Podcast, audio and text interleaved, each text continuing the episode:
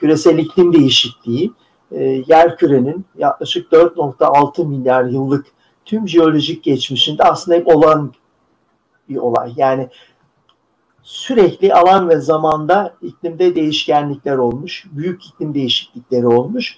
Ee, böylece e, iklimin biz e, jeolojik zamanlar boyunca değiştiğini biliyoruz. Ancak zaman ölçeği e, burada çok önemli. Küs, kuşkusuz hem çok geniş alanlı olacak, küresel olacak, yarım küresel olacak ya da çok geniş bölgesel ölçekte olacak ama en önemlisi çok uzun zamanlarda gelişen ve geriye dönüşü çoğunlukla olanaksız olan iklimin ortalamalarında, değişkenliğinde, e, işte onların ekstremlerinde, aşırı olaylarında, önemli istatistiklerindeki e, geriye dönüşü mümkün olmayan ki bu aynı zamanda istatistik açıdan anlamlı e, sözcüğüyle de ifade edilebilir değişikliklerin tamamını kaplıyor. Yani sadece ortalamalarda değil, sadece uzun süreli ortalamalardaki e, eğilimler değil, aynı zamanda iklimin kendi doğal değişkenliğinde ve onun istatistik ana özelliklerinde ki başlıca e, aşırı olaylarındaki tüm değişiklikler iklim değişikliği olarak e, aslında özetleniyor ve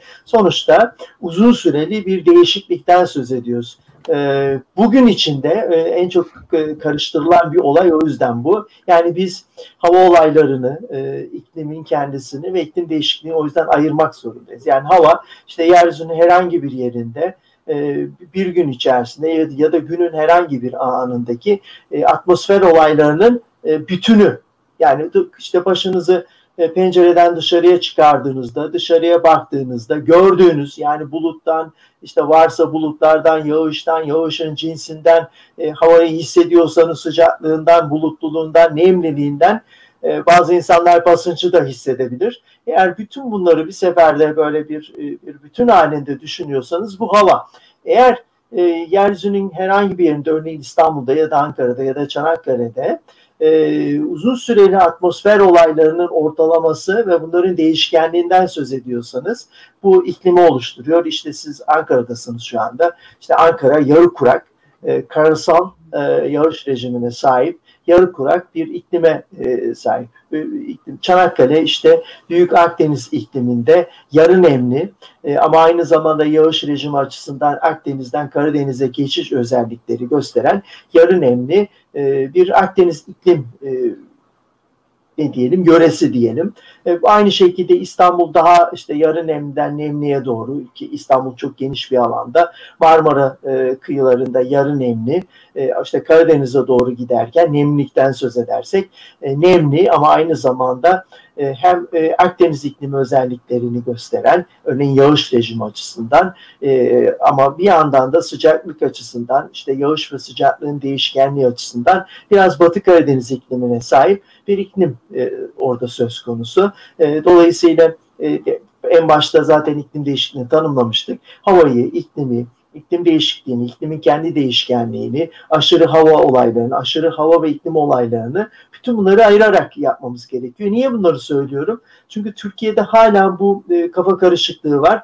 İşte ne zaman hava çok sıcak olmaya başlasa hemen doğrudan yani bir sıcak hava dalgası tanımlaması yapılmadan bunun 3, 5, 7, 8, 10 gün ne kadar süreceği belli olmadan işte uzun süreli ortalamalara göre bu sıcak havanın e, gerçekten bir sıcak hava dalga karakterine sahip e, olup olmadığı tartışılmadan işte onu hemen iklim değişikliğine bağlamak ya da tersine yine e, mevsimsel olarak iklimin kendi mevsimsel değişimlerinin bir parçası olan çoğu zaman işte e, hava e, değişimleri olarak ya da hava anomalileri olarak ifade ettiğimiz e, daha soğuk, daha fırtınalı bir dönem yaşandığı zaman işte onu da iklim değişikliğine bağlı. Bunların tabii birçok yan etkisi var. Böylece kafa karışıklığı sürüyor. Biz uzun süreli hem alansal olarak geniş alanlarda e, bir alansal tutarlılığı olan alansal uyumu olan, coğrafi otokorelasyonu olan hem de uzun zaman ölçeklerinde gelişen, uzun süreli eğilimler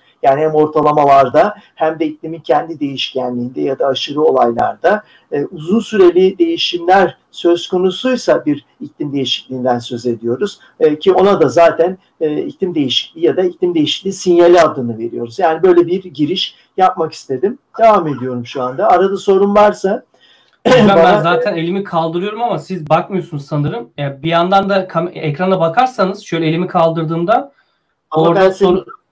ben seni ekranda görmüyorum. Aa, sunum açtığınız için sadece sunumu görüyorsunuz değil mi hocam? Evet. Evet. Tamam. Böyle... Ben de diyorum niye gör can çekişiyorum burada. Böyle.